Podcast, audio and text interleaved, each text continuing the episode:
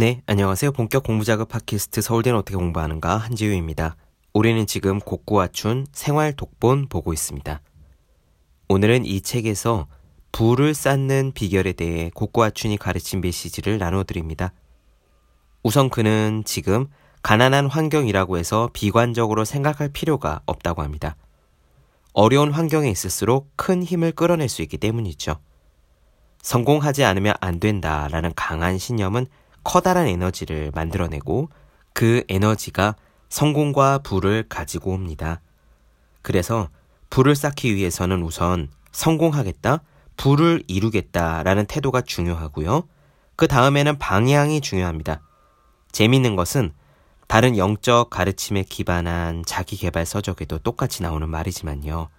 돈 자체를 목표로 하지 말라고 해요. 돈이 아니라 세상에 기여할 수 있는 것에 초점을 맞춰라. 그러면 돈은 따라온다. 라는 attitude죠. 곡구아춘도 똑같이 이야기합니다. 세상에 더 많은 부유함을 나누어 주어라. 그러면 부유함이 우리들에게 돌아온다. 여기서 나는 나누어 줄 것이 없는데 나는 기부하고 싶어도 돈이 없어 라고 움츠러든 마음이 드실지도 모르겠는데요. 국구아춘이 이야기하는 베풀라라는 말의 뜻은 꼭 돈을 베풀라는 의미가 아닙니다. 돈이든 무엇이든 상대에게 도움이 될 만한 것들을 베푸는 일이 핵심이죠. 직접 들어보시죠. 시작하겠습니다.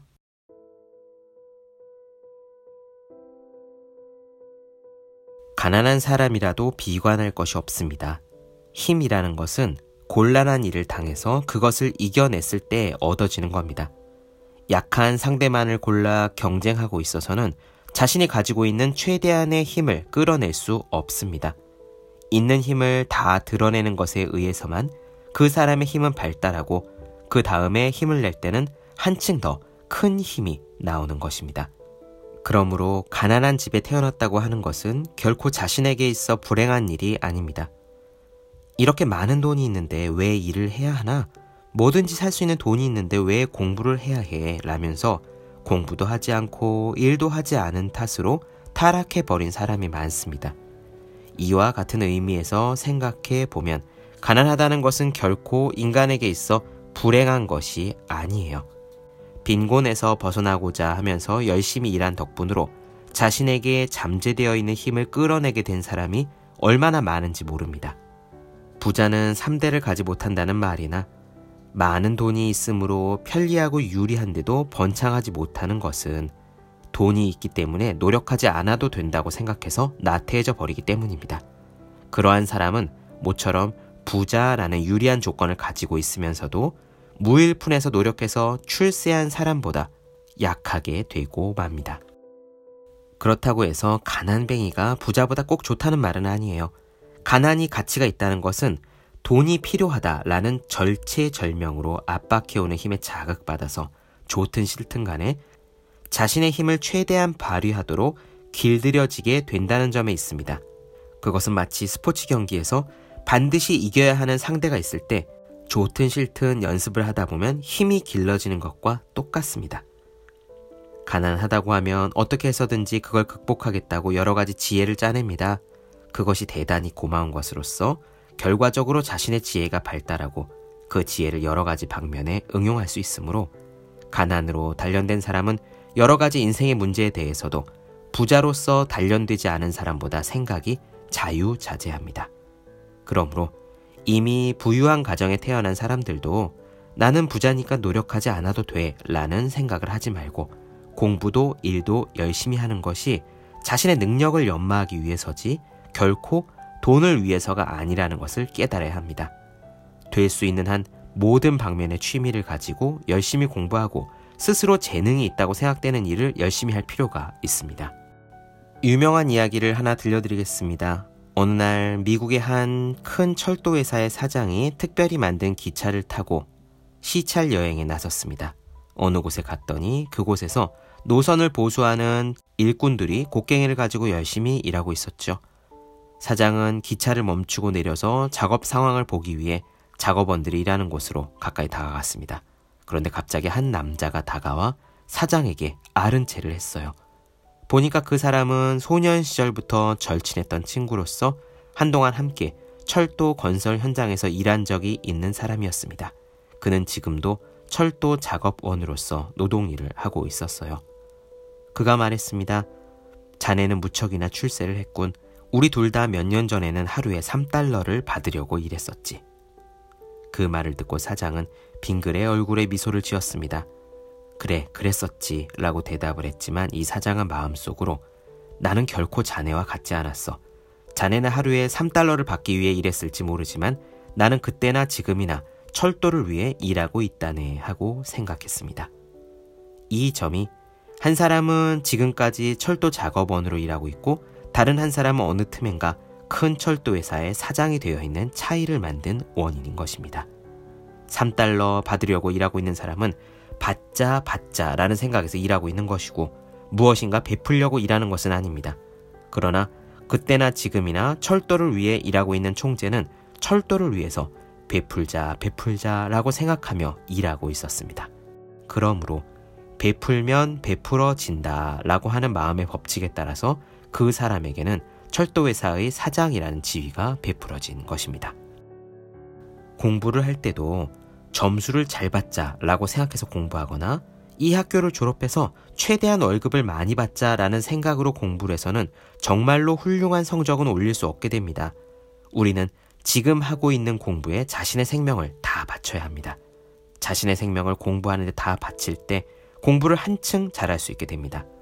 높은 지위에 올라 돈을 많이 벌자라고 생각하기보다도 세상 사람들을 위해 무엇인가 이득이 되는 일을 하고 싶다라고 생각하면 하고 있는 공부도 잘 되고 학교를 졸업한 뒤의 일도 좋은 아이디어가 떠올라 이 세상에 도움이 됨과 동시에 자신도 크게 성공하게 되는 것입니다. 그렇습니다.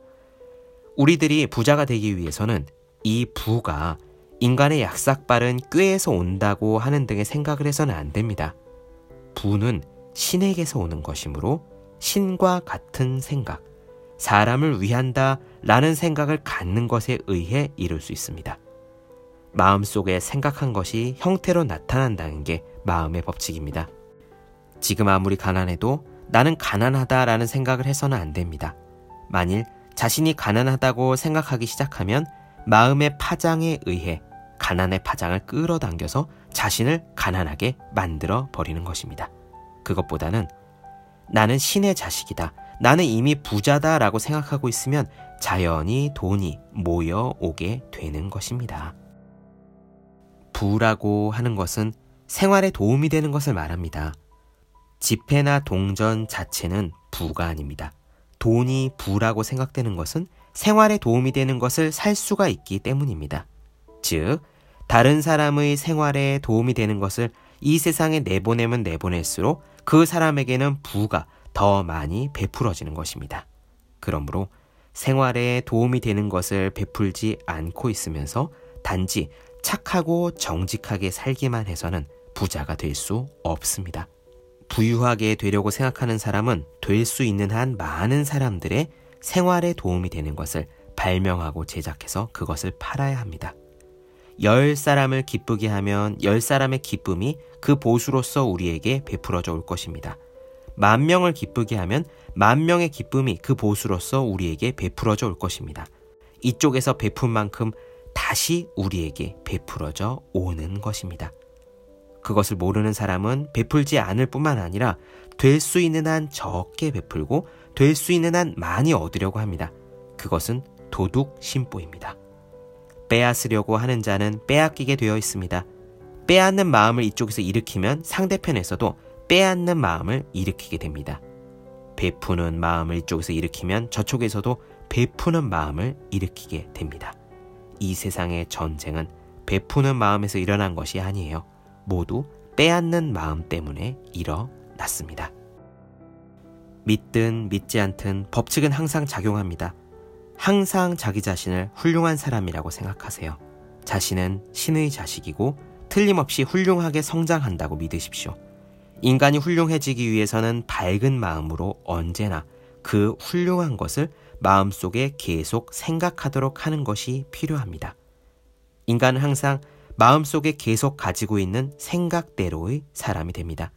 그리고 마음으로 늘 생각하지도 않고 잊고 지내는 것은 차츰 그 모습이 사라져 흩어져 버립니다. 나쁜 일을 생각하지 맙시다. 상대의 나쁜 점도 생각하지 맙시다. 자신의 나쁜 점도 마찬가지입니다. 좋은 점만을 언제까지나 생각합시다.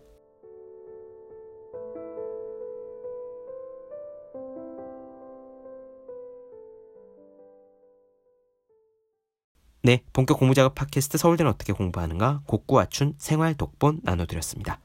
더 많은 이야기가 궁금하신 분들은 제 유튜브 채널 제우의 서재, 네이버 블로그 생의 즐거운 편지, 카카오 브런치 한주의 브런치, 인스타그램 해시태그 제우의 서재 검색해 주시면 좋겠습니다. 또 해야 하는 일과 하고 싶은 일 사이에서 고민하며 쓴 제 첫 번째 에세이 노력이라 쓰고 버티기라 읽는 공부하시는 모든 분들을 위해 어떻게 공부하는 게 효과적인 설명한 혼자 하는 공부의 정서 그리고 책상에 올려두기만 해도 공부하고 싶어지는 365 혼공 캘린더 아직 읽지 않으셨다면 꼭 한번 읽어보셨으면 좋겠습니다.